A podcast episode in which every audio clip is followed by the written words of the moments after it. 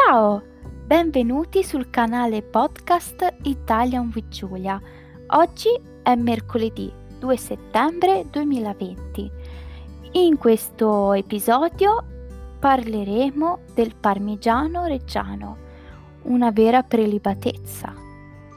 Il parmigiano reggiano, comunemente chiamato parmigiano, è il re dei formaggi italiani Ancora non è nota la data di nascita di questo capolavoro, ma alcune fonti affermano che già nel XII secolo i monaci benedettini delle città di Parma e Reggio Emilia producevano questo tipo di formaggio dalla consistenza dura ci sono dei documenti del 1344 che citano esplicitamente questo prodotto, come ad esempio in un registro delle spese per la mensa dei priori della città di Firenze è stato trovato scritto formaggio di forma parmigiano. Oggigiorno il parmigiano reggiano è apprezzato sia in Italia che all'estero ed è uno degli ingredienti del basilico.